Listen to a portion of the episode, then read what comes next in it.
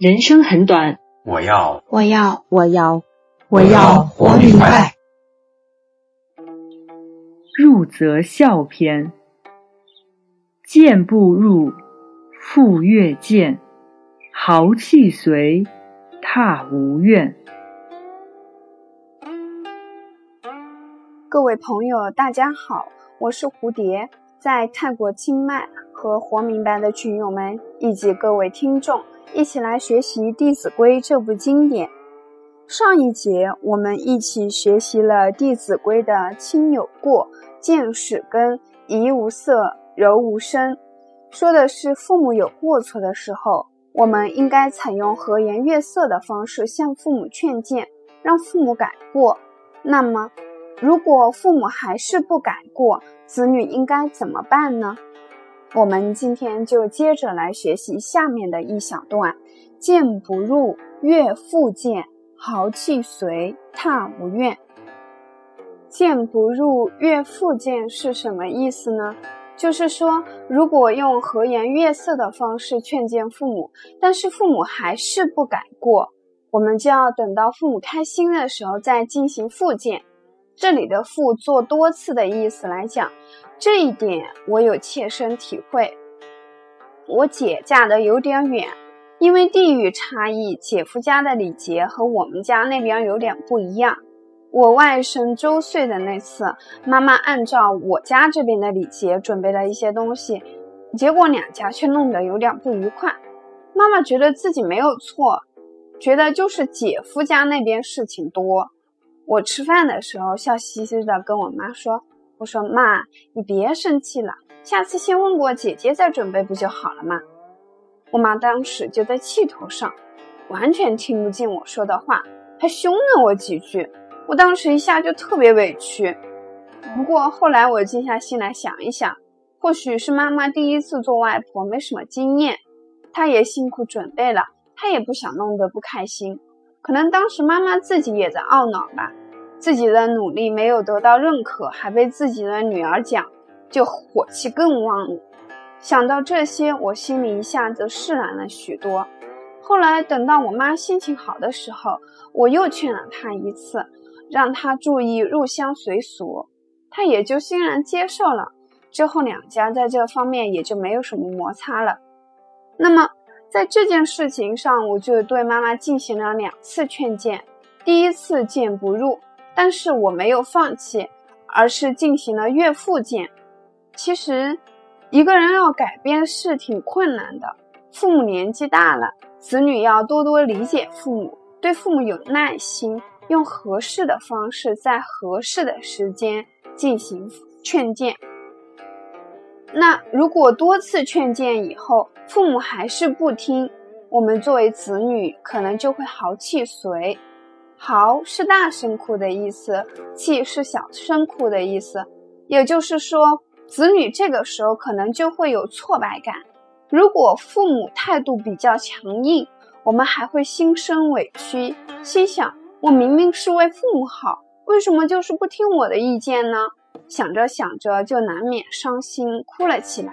那我们的唐太宗李世民就是这样的。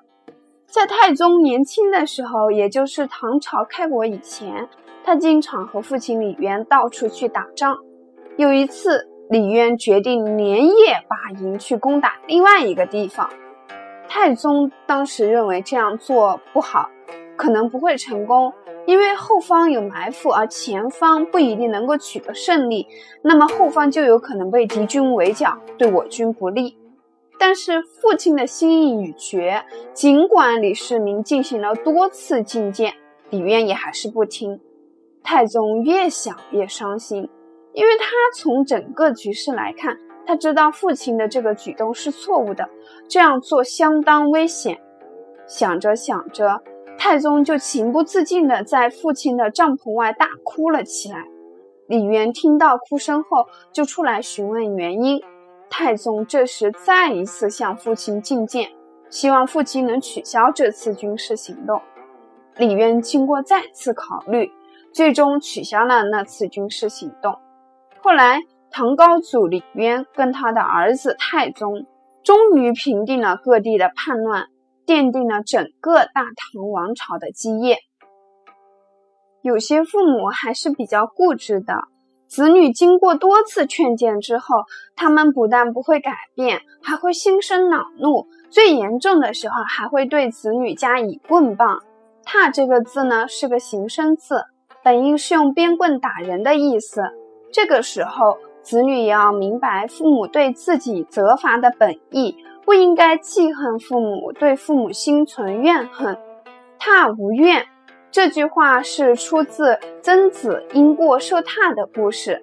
曾子是孔子的弟子，他非常的孝顺父母。有一次，他父亲觉得他做错了事情，于是当时就拿起他手上的一根木头去打曾子。曾子呢也不逃避，恭恭敬敬的受着，结果被打中了要害，当时就昏迷了过去，很久以后才醒过来。醒来的第一件事却是问父亲：“生气可有伤到身体？”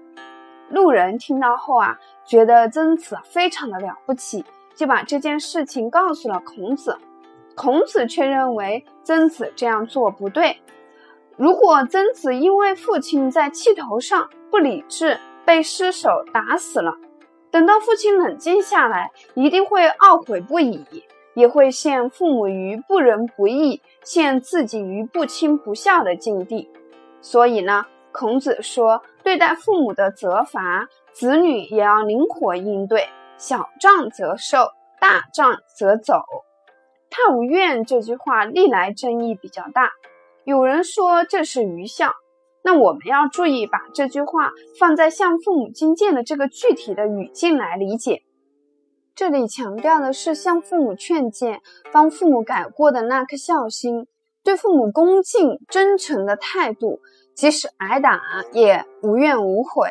同时，也要注意这句话不能作为父母任意责打孩子，甚至对孩子实施家暴的依据。世界各国都制定了相关的反家暴的法律。我国也在二零一六年通过了反家庭暴力法，用来保护孩子的健康成长。父母在教育孩子时，一定要注意管理自己的情绪，晓之以情，动之以理，以免酿成不可挽回的伤害。总之，作为子女劝谏父母。不仅要注意用怡无色、柔无声的正确的方式，也要利用好岳父见的好时机，还要有一颗踏无怨的真诚的无怨无悔的心。理解父母的责备，都是出于对我们的爱护和关心。当然，这一切都得建立在父母真的有过错的基础上，因为有时候子女的判断不一定对。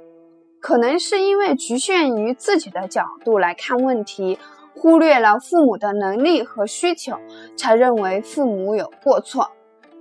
以上就是我对“谏不入，悦复谏，豪气随，踏无怨”的解读。感谢您的收听。